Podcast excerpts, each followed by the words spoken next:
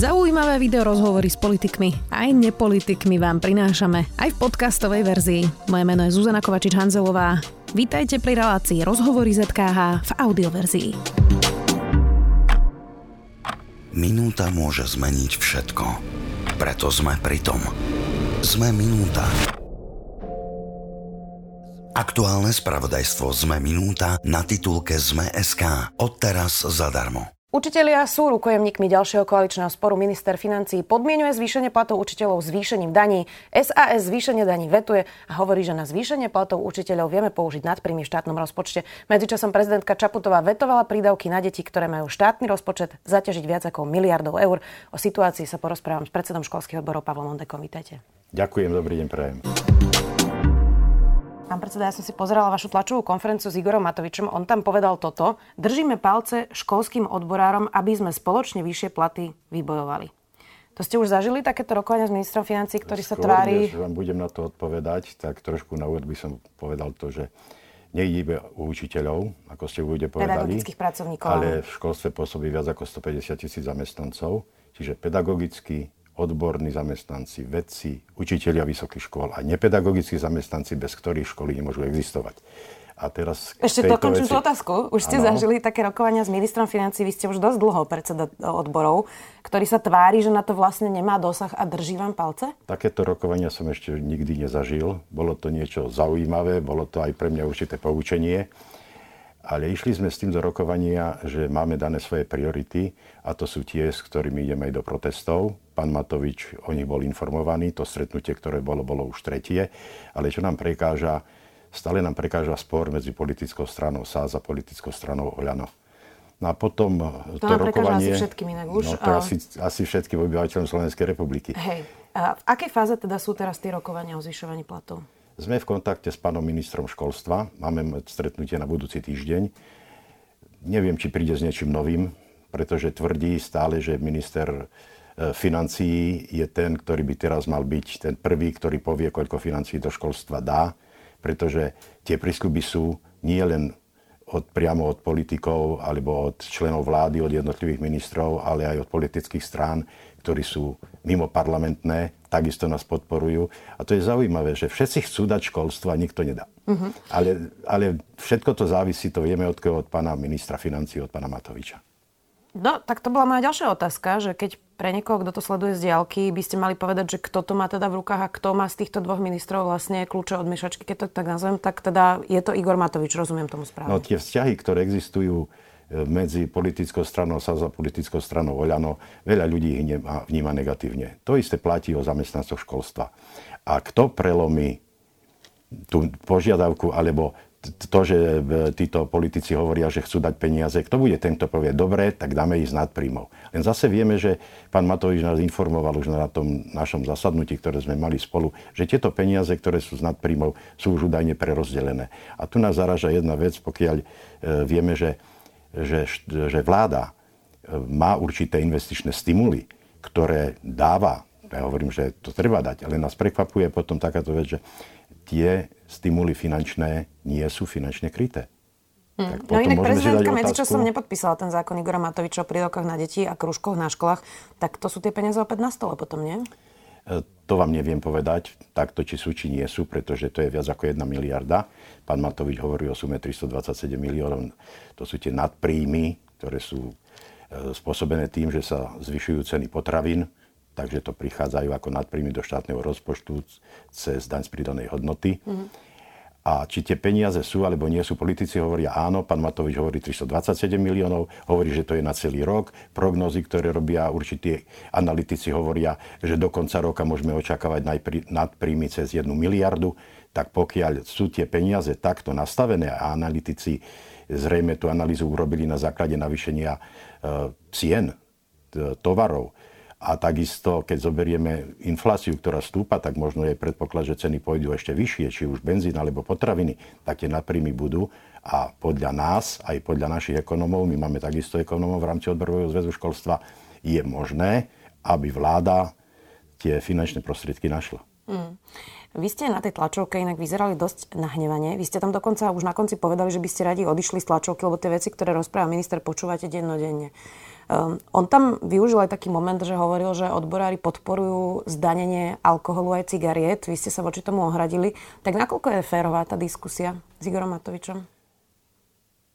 Stretnutie, ktoré bolo v pondelok, uberalo sa veľmi v takom, by som povedal, v takom profesionálnom duchu, kde sme pánovi ministrovi financí presne povedali, aké sú naše požiadavky. Hovorili sme o analýze, ako to je u nepedagogických zamestnancov, ako to je s platmi, prečo sme nepodpísali kolektívnu zmluvu vyššieho stupňa, že je teraz zmeniť tabulku nepedagogických zamestnancov tak, aby začínala minimálnou mzdou. Dnes vieme, že je na úrovni 572 eur, od januára je tohoto roku je minimálna mzda 646 eur, čiže toto bol nesúlad.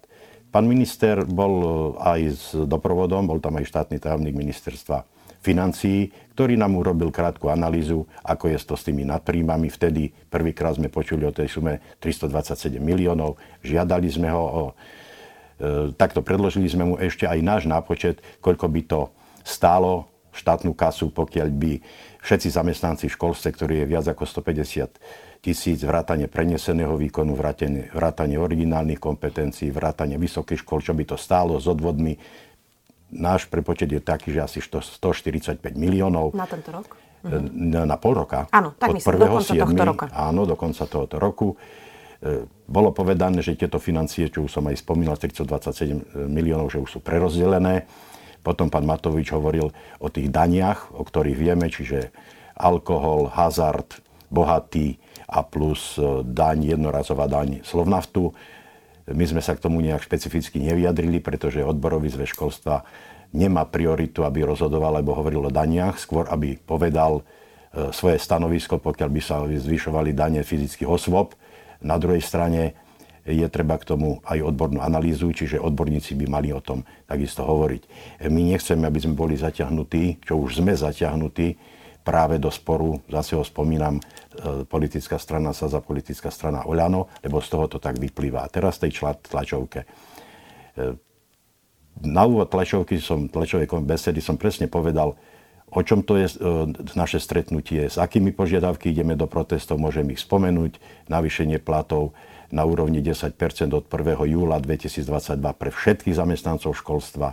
Ďalej sme hovorili zmeniť tabuľku tarifnú, aby tam neboli handicapy, že je pod minimálnou mzdou v jednotlivých tarifách a jednotlivých platových stupňoch. E, ďalej sme sa dotkli aj súčasnej e, energetickej situácii, ktorá je, pretože trpíme všetci a takisto trpia aj školy a riaditeľia nemajú peniaze na to, aby zabezpečili riadny chod škôl.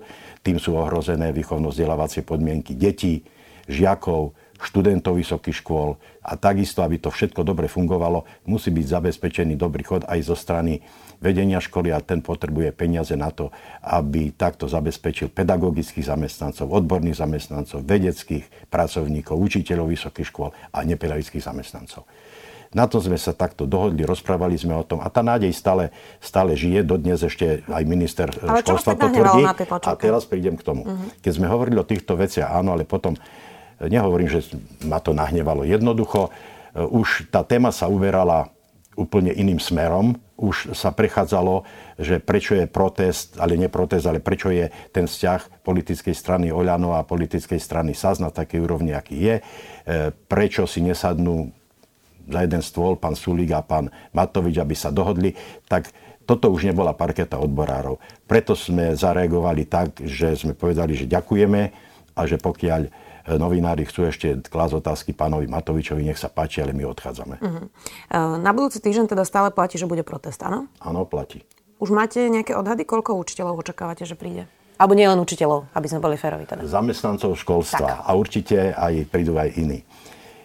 E, my sme cez svoje orgány, ktoré máme v rámci okresov a v rámci krajov, oslovili konkrétnych našich členov, ktorí sú na jednotlivých školách, školských zariadeniach každého jedného typu. A odhad, ktorý máme dnes, a tú analýzu, nie že analýzu, ale ten e, počet ľudí, ktorí nám hlasia z okresov, predpokladáme, že to bude viac ľudí, ako bolo v roku 2016 a tam nás bolo cca 10 tisíc, teraz predpokladáme, že bude viac. Hmm, a máme, máme aj podporu z ostatných odborových zväzov, ktorí sú združení v rámci Konfederácie odborových zväzov, kde slúbili takisto účasť, ale to nemáme zmapené, že koľky prídu, ale tú podporu máme, to je 25 odborových zväzov. Dokonca máme podporu aj z Českomoravského odborového zväzu pracovníkov školstva, kde máme s nimi veľmi úzkú spoluprácu, na čele ktorého je môj kolega pán Dobšík a práve dnes sme sa dozvedeli, že idú nás nasledovať, čiže aj Českomoravský odborový zväz vyhlásil štrajkovú pohotovosť a prídu nás podporiť toho 15. Pokia, e, takisto sa hlásia k nám aj politici. Odborový zväz školstva robí politiku. Ale tak, robí minister politiku... školstva aj minister financí, ešte ďalší? Nie. Tý, a aj ďalší, ale nebudem ich spomínať. Uh-huh. A sme povedali, že ide odborársky protest. Právo odborárov je urobiť protest, je urobiť alebo vyhlásiť štrajkovú pohotovosť, vyhlásiť štrajk. A my nechceme, aby sa to zvrhlo na stranickú politiku. Takže sme povedali aj pánovi ministrovi školstva, aj pánovi ministrovi financií, že je to výhradne odborársky protest. A potom je tu paradox. Pokiaľ by títo dvaja páni, to dávam hypotetickú otázku pre tých, ktorí nás počúvajú, e, keď pôjdu protestovať, tak proti komu? No, sami, sami, proti, proti sebe. sebe? No, no tak, tak to znelo tak to, proti sebe to vyznieva e, veľmi zvláštne. Je to také absurdné. E, ak ide dnes niekto robiť za pokladňu do potravín, dostane vyšší nástupný plat ako učiteľ. To ale 10-percentné zvýšenie platov nevyrieši, nie? Určite nevyrieši. E, keď sa pozrieme ešte, aká je kúpna sila, že reálna hodnota platu klesá, tak to určite nevyrieši. E, pokiaľ by to navýšenie bolo tak, ako sľubovali politici, pokiaľ išli do volieb, a zase musím hovoriť o politickej strane Oľano a o politickej strane SAS, ale aj politická strana za ľudí, Konkrétne politická strana Oľano tvrdila, že bude navýšenie každý rok 10% že posilní začínajúcich pedagógov, že nepedagogická zamestnanci nebudú mať tarifnú tabulku, ktorá bude pod minimálnou mzdou. A tu sa nič nenaplnilo. Vieme, že prišla pandemická situácia, pochopili sme dobre. Vojna na Ukrajine, ktorú odsudzujeme, takisto sme pochopili dobre, je treba určité finančné prostriedky pomáhať ľuďom, ale nemusí, nesmú zabúdať, že aj na Slovensku máme svojich občanov, ktorým je tiež treba pomáhať. Vychádzame z toho, že sme povedali, že chceme 10%, to už bolo aj v roku 2020, aj v roku, 2000, teda v roku 2021, roku 2022. Chceme to teraz od 1. júla, čiže sú 3%, mali by byť isté, doplniť do 7%, ale od 1. januára 2023, vzhľadom k tomu, ako sa vyvíja inflácia, vieme, že, že za prvé 3 mesiace v porovnaní s minulým rokom alebo s tým istým obdobím minulého roku je už naraz na 9,3 e, Určitá prognoza od Národnej banky Slovenska je cca 14% takže 10% je málo. Ale tu už budú do toho určite vstupovať aj kolegovia z nevýrobných zväzov, ktorí sme združení v konfederácii a pôjde spoločný návrh na vládu Slovenskej republiky, o ktorom by sme mali potom hovoriť v rámci kolektívneho vyjednovania o kolektívnej zmluvy vyššieho stupňa pre rok 2023. Tam by sa už potom hovorilo o inom zvýšení, rozumiem. Určite požiadavka bude viac ako 10 uh, Ale zase nie pre učiteľov, ale pre všetkých zamestnancov. Rozumiem. Uh, tie regionálne rozdiely sú tiež podstatné. V Bratislave je oveľa vyšší náklad na život ako v nejakom menšom meste niekde na Slovensku. Nie je naozaj na čase začať už diskutovať aj o tom, aby sa dali rôzne odstupňovať výplaty podľa toho, aké sú náklady na žitie v jednotlivých krajoch? Ale netýka sa to iba školstva. Táto, by som povedal, takáto otázka alebo taká, takýto čin od politikov nie je nový. Toto už bolo aj za minulej vlády. Takisto to navrhovali, ale my tvrdíme jednu vec, ktorú každý pozná. Rovnaká práca a rovnaká pláca. A pokiaľ sa zamyslíme nad tým, nemáme ešte urobenú podrobnú analýzu, že v čom sú vyššie náklady, keď porovnám Bardejov a porovnám Bratislavu, tak zistíme jednu vec. Najomné byty a samotný byt, keď chcem si kúpiť byt. Tak áno, ale ešte raz hovorím, netýka sa to iba zamestnancov školstva. Týka sa to celej sféry štátnej a verejnej správy. My sme za to, aby tí, ktorí pracujú v tých regiónoch, ktoré sú náročnejšie na živobytie, aby mali určité benefity, ale nie takým spôsobom, ako to bolo navrhnuté v minulosti, ešte už aj za terejšieho pána ministra, uvidím príklad. 40 eur k platu mesačne zamestnanci školstva alebo pedagogickí odborní zamestnanci, ktorí pracujú v Bratislavskom kraji, ale dajme tomu v Prešovskom kraji iba 20 eur ku platu. Hmm. Otázka je, štát má na to peniaze? Nemá, ale za 20 až za 40 eur, pokiaľ dostanem k platu. Čo si ja zabezpečím mesačne? Hmm. nemôžem, nemôžem si zabezpečiť, zaplatiť ani nájom, ani kúpiť byt. Ale my potom sme povedali ďalšiu vec. Dobre, podielové dane, koľko sa vyberie od fyzických osôb, tie sa prerozdeľujú podľa počtu dôchodcov, podľa počtu ľudí, v ktorom kraji sú, podľa počtu detí od 5 do 15 rokov, to je pre mesta obce, od 15 do 18 to sú vyššie územné celky. No nám vyjde, že najbohatšie sú tie vúcky, ktoré majú najviac takýchto občanov, a to je Bratislavská vúcka, môžeme povedať, alebo keď zoberieme mesto Bratislava alebo Košice, môžu sa politici zamyslieť nad tým, že aj z týchto podielových daní by mohli dotovať takto ľudí, aby to živobytie pre nich bolo lacnejšie, ale jedno východisko tu je, navýšiť platy. Navýšiť, jasné, len čo to neodstupňovať podľa tých krajov? jedna vec. Pokiaľ politici hovoria, že chcú, to je aj politická strana, e, mimo parlamentná, nebudem ju teraz spomínať, aby som jej nerobil reklamu, e, hovorí to tak, ako ste mi dali tú otázku, že rozdeliť. A potom môžeme sa mysli, zamyslieť nad tým. Veď máme európske mesta, ktoré majú 5 miliónov obyvateľov. A máme Slovensko, ktoré má 5 miliónov obyvateľov. A my chceme robiť ešte určité rozdiely medzi našimi ľuďmi, obyvateľmi Slovenska. Veď nech sa štát a podnikatelia postarajú o to, aby zamestnanec, ktorý pracuje, zarobil viac. A máme problém vyriešený. Jasne, dobre, ale veď ten trh e, v ostatných odvetviach e, naozaj rôzne odmenuje ľudí, ktorí robia rovnakú prácu. Prosto v menšom meste a Bratislave to tak funguje trh. Ale rozumiem, čo hovoríte. E, poďme teraz k tomu, že čo sa stane, keď bude ten protest budúci týždeň a ešte stále sa s politikmi nedohodnete. Ste v štrajkovej pohotovosti, čiže ako bude vyzerať tá ďalšia prognoza? Protest sa uskutoční. Môžem pripomenúť, 13.30 začína na námestí Slovenského národného povstania. Budú tam určité vystúpenia, odtiaľ by mali ísť ulicami až k parlamentu. Máme pripravené vyhlásenia, ktoré chceme odozdať pánovi predsedovi vlády, ale aj predsedovi parlamentu, pánovi Kolárovi, kde sme ho oslovili e, včera listom e, so žiadosťou, aká je možnosť, aby nás prijal pretože za to, ako školstvo vyzerá, nie sú zodpovedné len vlády predchádzajúce alebo terajšia vláda, ale určite aj poslanci Národnej rady. Veď máme školský výbor, ktorý by podľa nás mal lepšie pracovať, ako pracuje doteraz. No, a, potom... a ďalej, čo sa bude diať, uh-huh. tak to je... My máme určitý senát pripravený, nechcem byť konkrétny, ale pravdepodobne, pokiaľ nedôjde k určitej dohode, teda k určitej naplneniu týchto požiadaviek, tak nemôžeme vylúčiť ani štrajk v septembri. V septembri. Uh, už tento rok by podľa ministra školstva mali mať školy problém obsadiť viac ako tisíc pozícií, najmä teda učiteľov prírodovedných predmetov a jazykov. Sú aj vaše odhady takéto zlé, lebo tisíc pozícií to už vyzerá naozaj vážne. To už vyzerá ako kríza na niektorých školách. Je to takéto zlé? Ja si nemyslím, že je to také zlé. To sú prognozy, ktoré má spracované ministerstvo školstva. My tieto prognozy nemáme. Sú aj určité firmy, ktoré takéto analýzy robia, ale pokiaľ sa pozrieme do minulosti, kadejaké hypotetické názory vo veci skrachovania neboli pravdivé. Jasné, ale tak ja to, si, že chýbajú to, učiteľe áno, jazykov a prírodovedných môžem, predmetov, to je fakt. To môžem povedať, že áno.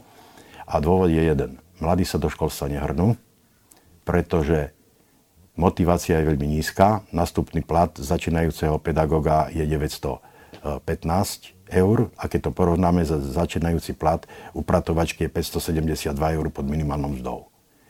Ten pedagogický zamestnanec, ktorý nastúpi, má možnosť si zvyšovať svoju kvalifikáciu cez atestácie a môže po roku cez adaptačne prejsť na 1000 eur a potom e, podľa e, zase rokov praxe po 5 rokoch prvá atestácia, potom druhá atestácia, ale toto sa týka aj zamestnancov vysokých škôl. Tie nástupné platy tiež sú niekde na hranici okolo 1000 eur. Čiže tu by sa štát mal postarať, aby to navýšenie bolo uh, také, aby motivácia bola silnejšia a tým máme zabezpečený chod školstva. Je tu ale paradox. V zákone máme v regionálnom školstve možnosť takú, aby riaditeľ školy mohol zaplatiť pedagogického odborného zamestnanca až do výšky 100% jeho tarifného vplatu formou osobného príplatku ale nemá na to peniaze. Mm. Čiže pokiaľ by mal peniaze, tak tento problém by neexistoval. Čo vlastne hovoríte na tie krúžky uh, Igora Matoviča? To krúžkovné stojí 400 miliónov eur ročne. Navyše tam boli v tom zákone také chyby, hoci prezidentka to vrátila, že koalícia už avizovala opravy cez pozmeňovaky v septembri. Zatiaľ nebolo ani vyšpecifikované, že kto vlastne tieto voľnočasové aktivity môže robiť, respektíve vyzeralo to tak, že to bude môcť robiť ktokoľvek aj bez skúseností. Tak 400 miliónov ročne, uh, tak to by ste si vedeli tie platy zvýšiť aj o 20%, keby sme to dali učiteľom, nie? Tak 145 sme hovorili od pol roka na o 10 vrátanie tých troch, ktoré sú, tak áno. Čiže to by mohlo ísť od januára, lebo 10 je od pol roka. Čiže od januára je polovica 5, ale toto, tak to by bolo od januára. Čiže toto bolo za v roku 2019 a roku 2020 za posledný, teda za vlády pana Pelegriniho. No ale e, tieto finančné prostriedky, o ktorých vy hovoríte, tých 400 až 500 miliónov, my sme boli z toho návrhu prekvapení keď sme počuli o kružkovej činnosti, my sme to ešte s pánom e, Matovičom rozoberali skôr, ako sme mali teraz stretnutie, lebo sme sa s ním stretli, som povedal tretíkrát, čiže to bolo na druhom stretnutí. A prekvapení sme z toho, že je takýto návrh, má byť kružková činnosť, nie je adresát, nemáme inštitúcie, ktoré to majú zabezpečovať, kto tie peniaze dostane, dostane ich rodič, na základe čoho, ako to bude fungovať. My sme proti tomu, aby takto sa hazardovalo s takýmto balíkom peniazí. Naopak sme povedali aj pánovi ministrovi, že prečo nezváži situáciu tak, aby tieto peniaze dal do škôl. Veď v školách máme kružky. V školách, školy existujú aj také, ktoré sú sa zameraním na šport, priamo dajme tomu na hokej, na futbal, na hádzanú, na Jazykové atletiku. školy, jasné. A ešte máme aj triedy. Takže toto by bolo oveľa, oveľa by som povedal, také lepšie využitie tých peňazí, ako teraz čakať a podporovať niekoho, možno kto je mimo sféry, školstva. A ešte spomeniem jednu vec. Pokiaľ chce e, zamestnanec alebo občan Slovenskej republiky pracovať v regionálnom školstve ako pedagóg alebo odborný zamestnanec, musí prejsť cez určitý, musí, musí byť bezúhonný. Hej? Na to je stanovený zákon. A pokiaľ sa budú tie kružky vytvárať a budú sa vytvárať na báze súkromných firiem, budeme žiadať, lebo budú mať čo dočinenia s týmito deťmi z základných škôl, dajme tomu, budeme, bude štát od nich žiadať takisto bezúhonnosť? Budú od nich vyžadovať výpis registra trestov? Ako to všetko dopadne? Čiže toto podľa nás je nepremyslené a my by sme boli radšej, keby pán Matovič to prehodnotil a tieto peniaze dal do škôl, účelovo určené, treba tak, ako hovoril, na kružky a tým by sa posilnila možno aj telesná výchova, ale aj zdatnosť našich detí a mládeže. Ako vnímate túto vládu, čo sa školstva týka? Zatiaľ to na žiadnu zásadnú reformu nevyzerá a sme už v polovici e, čtvoročného obdobia. Nevyzerá to ani na reformu kurikula, ani platov, ani to systému vzdelávania. Tak akú známku by ste dali tejto vláde, čo sa školstva týka? Celkovej vláde, čo sa týka školstva? Školstva, áno. V niektorých veciach by prepadli ale keďže som učiteľ, ktorý má sociálne cítenie, teda bývalý učiteľ, tak im dal štv, dám im štvorku a mohli by prejsť do ďalšieho ročníka a potom by sa vrátili k tomu, čo zabudli a my učiteľa by sme ich naučili v tom ďalšom ročníku, aby neprepadli. Prečo myslíte, že to takto je? Ale Zase, aby sme boli férovi so všetkými vládami, žiadna neurobila zásadné e, zmeny, hoci niektoré zvyšovali platy o 10 e, A pritom všetky strany pred voľbami deklarujú, že školstvo je ich priorita. Tak kde sa vždy stane tá chyba, že potom už zrazu školstvo nie je priorita? My sme robili, urobili analýzu a sme ju nazvali od Zurindu po Hegera. Ale sme robili analýzu navýšenia platov. A za, toto, za to obdobie od toho roku 2002 do roku 2022 máme 3 nuly navýšenia platov. To je za pani Radičovej a za pana E, Matoviča. Hej. Tá reforma, ktorá bola, začala veľkolepo e, v roku 2012, vtedy som začínal, čiže teraz som 10 rokov vo funkcii, keď bol ministrom pán Čaplovič. Boli prichystané veci, my sme do toho vstupovali. E, aj kurikulárna reforma, a reforma aj navýšení platov, reforma um, optimalizácie siete škôl. Len to stálo nejaký balík peňazí táto reforma stroskotala. Potom boli ďalšie pokusy, zase stroskotali. Čiže každá reforma, ktorá e, by bola reálna, potrebuje finančné prostriedky. A čo sa týka samotného školstva, áno, každá vláda, aj terajšie, aj predchádzajúce, do svojho programu si dávali zásadne, že áno, školstvo je pre nich prioritou, ale nikdy sa nestalo reálnou prioritou. No ale prečo? To vám na to neviem odpovedať. Veď si zoberme, že mali sme vládu takú, kde bol priamo minister školstva z tej najsilnejšej politickej strany. Ano. Mali sme a predchá, alebo ďalšie, alebo táto vláda, zase máme najsilnejšiu politickú stranu, ktorá je v parlamente, ktorá je v koalícii, ale minister nie je z najsilnejšej politickej strany. Takže my stále za tým vidíme zlyhanie politikov, nie odborníkov. Odborníci povedia, čo treba urobiť ale politici sa nedohodnú a potom to zlyha. Toto je môj osobný názor. Hmm. Budeme to samozrejme sledovať, aj váš protest, aj prípadný štrajk, ktorý by mohol byť v septembri. Ďakujem veľmi pekne, že ste si našli čas. O situácii v školstve sme sa rozprávali s predsedom školských odborov Pavlom Onekom. Ďakujem. Veľmi pekne ďakujem a prajem všetkým všetko dobré. Ďakujem vám. Ďakujeme. Počúvali ste podcastovú verziu relácie Rozhovory ZKH. Už tradične nás nájdete na streamovacích službách, vo vašich domácich asistentoch, na Sme.sk, v sekcii Sme video a samozrejme aj na našom YouTube kanáli Denníka Sme. Ďakujeme. Minúta môže zmeniť všetko. Preto sme pri tom. Sme minúta. Aktuálne spravodajstvo Sme minúta na titulke Sme.sk. Odteraz zadarmo.